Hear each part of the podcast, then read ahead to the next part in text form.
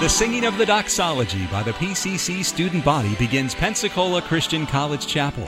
At each chapel service, students have an opportunity to receive spiritual exhortation and enrichment during a time of music and meditation on God's Word. This podcast shares selected recent chapel messages from guest speakers, faculty, and staff. Welcome to the PCC Chapel Podcast. How many woke up this morning and brushed their teeth? How many? How many? Come on, tell me, tell me the truth. Tell me the truth. You didn't? No, the guy behind you. Yeah, you didn't. You didn't brush your teeth today?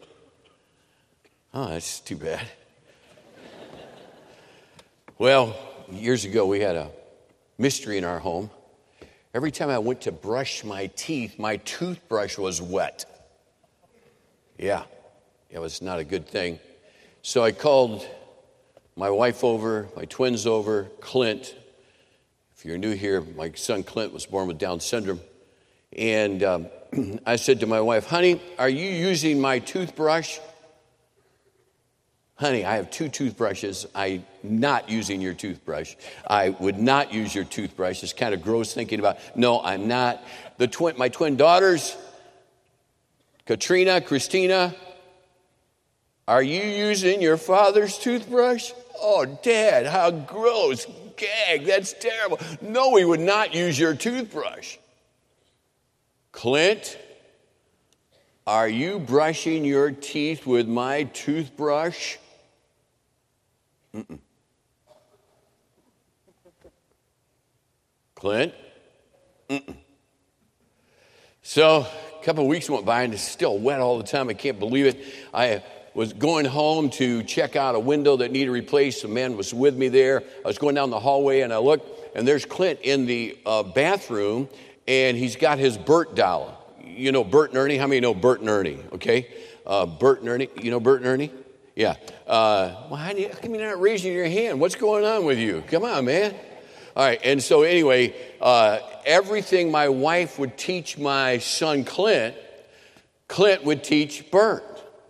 And so he would pretend like, you know, uh, whatever he, she taught him, he would pretend like teaching Bert. And so my wife was trying to get Clint he had no problem brushing his teeth, but every time he brushed his teeth, instead of spitting out the residue, he would swallow it. Yeah, not a good thing for singing, right? And so, anyway, uh, so my my wife is trying to get Clint, and so Clint is now in there, in the restroom, in the bathroom, and he's uh, doing something with Bert. I really wasn't paying attention to what he was doing. Uh, went went to check out the window, came back, and I just stood there for a minute, and I watched Clint. Sure enough, my toothbrush. No, he wasn't using it. He was using it on Bert. And he started brushing Bert's teeth, which he didn't have teeth, but brushing the teeth. And then he would put them over the toilet and he would say, All right, Bert, spit. And so then he would make a noise, spit, spit. And then he took my toothbrush and went around and around the toilet. And I spit for six weeks, at least six weeks and my wife didn't kiss me for about six weeks. Yeah, yeah. And so, uh, anyway, it was bad. Take your Bibles and turn to Matthew chapter 21. Matthew chapter 21. Let's all stand. I'm going to read a few verses out of Matthew chapter 21. Matthew chapter 21, verse number 17. And he left them and went out of the city into Bethany, and he lodged there. Now, in the morning, as he returned into the city, he hungered. And when he saw a fig tree in the way, he came to it and found nothing thereon, but leaves only, and said unto it, Let no fruit grow on the hence, henceforward forever. And presently the fig tree withered away. And when the disciples saw it, they marveled, saying, How soon is the fig tree withered away?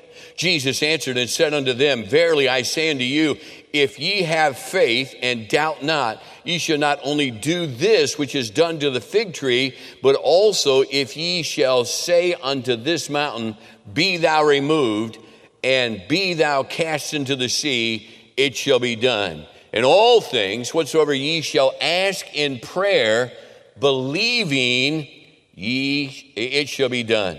Heavenly Father, again, we come before your throne of grace, thanking for the access that we have in the very throne room. Father, we're so thankful for your wonderful love. Father, we're so thankful for our salvation. We're thankful for the common bond that we have because of the Lord Jesus Christ. Now, Father, I pray you'd bless this chapel time. Father, give us truth that we can use even now. In Jesus' name, amen. You may be seated.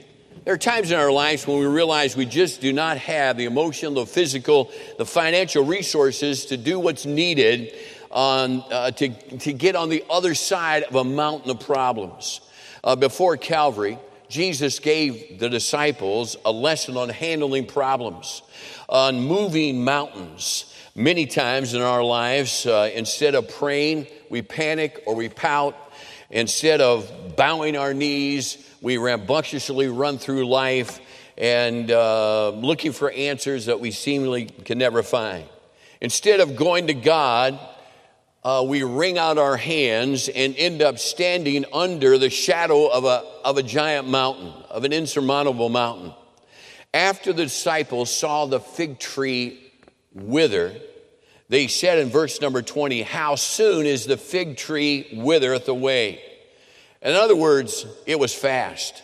And then we see Jesus' statement, but also, if ye shall say unto this mountain, this is a testimony of how important our faith is to God and how important we should recognize uh, how important that prayer is to uh, us to have God's help with us in those problems of life. Jesus was saying that faith in prayer can give us what we can never get on our own. Metaphorically, the difficulties in life are pictured as this mountain. Then Jesus answers or adds in uh, verse 22 and all things, whatsoever ye shall ask in prayer, ask in prayer, believing ye shall receive. Now, prayer is more than just uh, hopes and wishes. The prayer of faith really works. It's powerful because we're connecting with God. How is your prayer life today? Just ask yourself, how is my prayer life? Is my prayer life the kind of prayer life that can move a mountain? Is my prayer life a prayer life that can move a big hill? Is my prayer life a prayer life that could move a foothill? Or is my prayer life a prayer life that couldn't even move a molehill? Many of us are in the shadow of at least one mountain. We've got some problem that we'd like to see out of our lives. Have you ever stood in the shadow of a mountain wondering, how in the world can I get out of this shadow? How can I see sunlight again? I, I need this mountain moved or I need to get around this mountain somehow. Have you grown accustomed to the shadow or to the darkness of that mountain? Do you, in your prayer, by thinking, what's the use? I've prayed so many times, what's the use? Well, first, as we look at how we can move the mountain, we need to recognize that we have to have the right focus. Matthew chapter 21 and verses 21 and 22, prayer. The Bible says in verse number 22, in all things, whatsoever ye shall ask in prayer. In prayer uh, addressing or communicating to God. Hebrews chapter 4, if you have your Bibles turned there, Hebrews chapter 4 and verse number 16. Let us therefore come boldly unto the throne of grace that we may obtain mercy and find grace to help in the time of need. Now, let me ask you for a second. Uh, I, I, let me ask you just, just for a second. I'd like you to just think when you go to prayer, what do you see? What do you see behind your eyelids? How, how, how do you approach the throne of God? Now, I, I'm, I'm serious as can be. How do you see God? Our focus is so very important. It's so very important that we're not rushing into the throne room and rushing out or sometimes just rushing to pray, some rote prayer that we prayed many times and really never take the time to recognize that we're in the presence of God. So very important. Now, I do have an imagination. My mom said, Oh, Douglas, you've had imagination your whole life. And so it's easier for me to picture that throne room, perhaps, than it is for you. But I've been there a lot. I'm getting very old, and I recognize that. My son Clint's even calling me an old man now. That's not good because I don't feel old. I walk old because I've got bad knees, but I mean, it's bad to get old. I remember not long ago I was preaching and someone uh, uh, heard me say something about Clint watching the Beverly Hillbillies. How many have ever watched the Beverly Hillbillies? Okay, shame on you. But anyway, uh, they sent Clint all the DVDs of the Beverly Hillbillies. So Clint comes in every night and he gives us a good night kiss. And um, he walks over to my side of the bed and he says to me, Good night, Jed. How many know who Jed is, right? Right, Jed? He's the, he's the dad. And then he walks back around to the, or the uncle, and then he walks back around the bed. And, oh, and I said, Good night, Jethro. I knew exactly what he wanted. And so then he walks around the bed, and he goes over to my wife's side of the bed, and he gives her a kiss, and, and then he walks back around the bed, and he says, Good night, Granny. My wife, I've never seen her move so fast. She popped up in that bed. She said, How about Ellie Mae? And he said, Uh uh-uh, uh Granny. yeah. You know, I, I know as, as I get older, that throne room becomes even more special. Faith comes from focusing on what God can do. I'm challenged to shift the focus of prayer on God's ability instead of on the mountain or the problem. When I was a little guy, uh, on Sunday mornings, the oldest is six, on Sunday mornings, um, we had to be in the car when my dad said, All right, five minute warning, and everybody had to be in that car. Well, we had play shoes and, and gym shoes, that's what we called them in those days, and we had dress shoes. And so I could not find one of my dress shoes. And so I'm about, mm, what, 10 years old or so, and I'm looking all over for the dress shoe and I can't find it. I know I've got to get the dress shoe because there's going to be a severe penalty if I don't get the dress shoe. And so I'm looking all over. I can't find it. Looked underneath the bed. I looked everywhere. Finally, I dropped on my knees and I said, Dear Lord, if you will help me find my dress shoe, I'll go where you want me to go. I'll do what you want me to do. Little did I know that that meant Saginaw, Michigan. But anyway, I'm serious. I opened my eyes, I looked right over there, just sticking out from underneath the bed that I just checked was my shoe. An angel brought that shoe from heaven. That shoe was always a little newer than my other shoe. But anyway, truth of the matter is, even as a little guy, I realized God was in control. Instead of focusing our attention on the mountain, focus your attention on the mountain mover.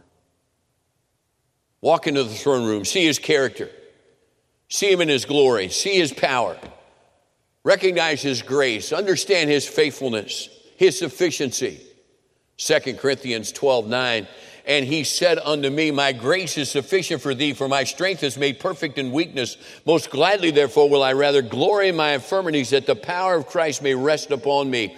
You know, Paul does not list his infirmities, he just uses the word infirmities. He never told us what his thorn in the flesh was, it was just a thorn in the flesh. Paul was not trying to be some superhero writing these. He was writing by the inspiration of the Holy Spirit. None of us are superheroes. We all need God's strength in our lives. We all need to be able to walk into the throne room and bow our heads and recognize that's the Almighty God. The famous prize fighter Cassius Clay, who changed his name to Muhammad Ali, was seated on a plane just before takeoff when the stewardess said, Please buckle your seatbelt. Then he retorted, Superman don't need no seatbelt. Then the stewardess said, Superman don't need no airplane either. Now buckle your seatbelt. When it comes to living the Christian life, nobody's a Superman. We're all utterly dependent upon God's power and upon His strength. How do you pray a prayer so filled with faith that it can move a mountain? By shifting the focus from the size of the mountain to the sufficiency of the mountain mover. Israel's warriors were looking down on the field. There they saw the nine foot Goliath and those Israelite warriors were all nervous. What can we do? How could we ever conquer him? Then little David comes. And he looks at that giant and he doesn't see the giant beating him, but he sees the giant falling to God.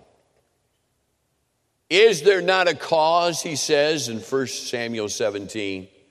The Lord will deliver us out of the hand of the Philistines.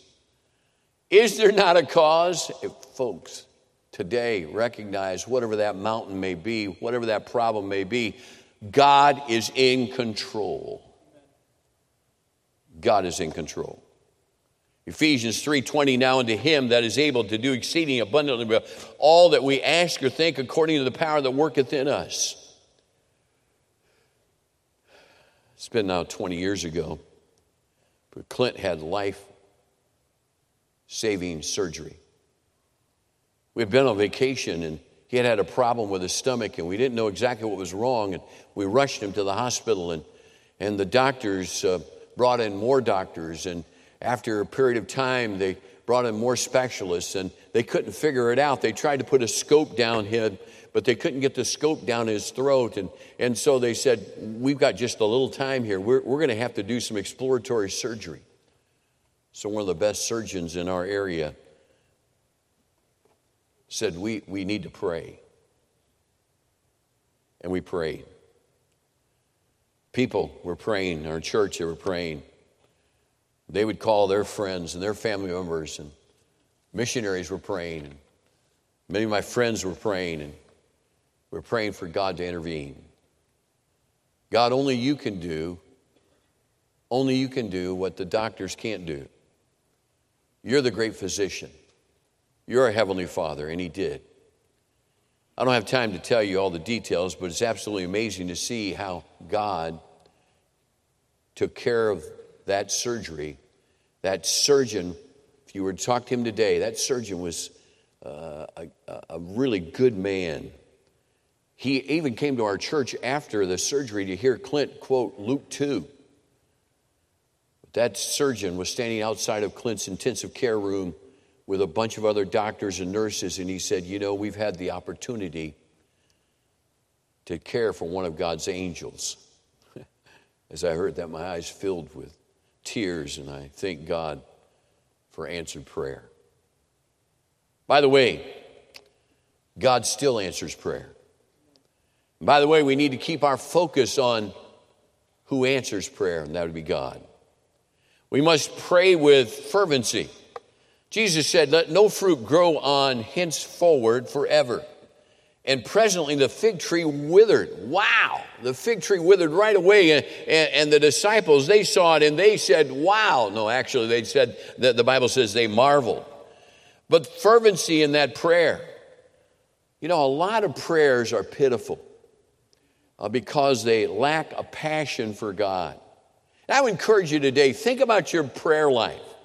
For some of you that are praying in public, think about how you pray. Are you giving God the honor he deserves when you pray? Passion for God, enthusiasm for God's power. Great verse on fervency is in James chapter 5, verse number 16. The effectual, fervent prayer of a righteous man availeth much. And then verse 17, Elijah was a man subject to like passions as we are. I love that verse. Like, uh, uh, uh, a man uh, that was subject to like passions as we are. He's just a normal guy. And he prayed earnestly that it might not rain, and it rained not on the earth by the space of three years and six months. What a great illustration. Then in 1 Kings chapter 18, we hear that prayer. Ready? Hear me, O Lord, hear me, that this people may know that thou art the Lord God and that thou hast turned their heart back again. Ah, fervent prayer. The Bible calls it a fervent prayer. He prayed with great energy and enthusiasm, both for God to send fire from heaven to devour the sacrifice, the sacrifice that they had put on the altar, the sacrifice they had soaked, and asked God to bring rain to end the drought. He prayed, faith believing, passionately, he prayed. And James says that the effectual, fervent prayer of a righteous man availeth much. The fire came and the rain came.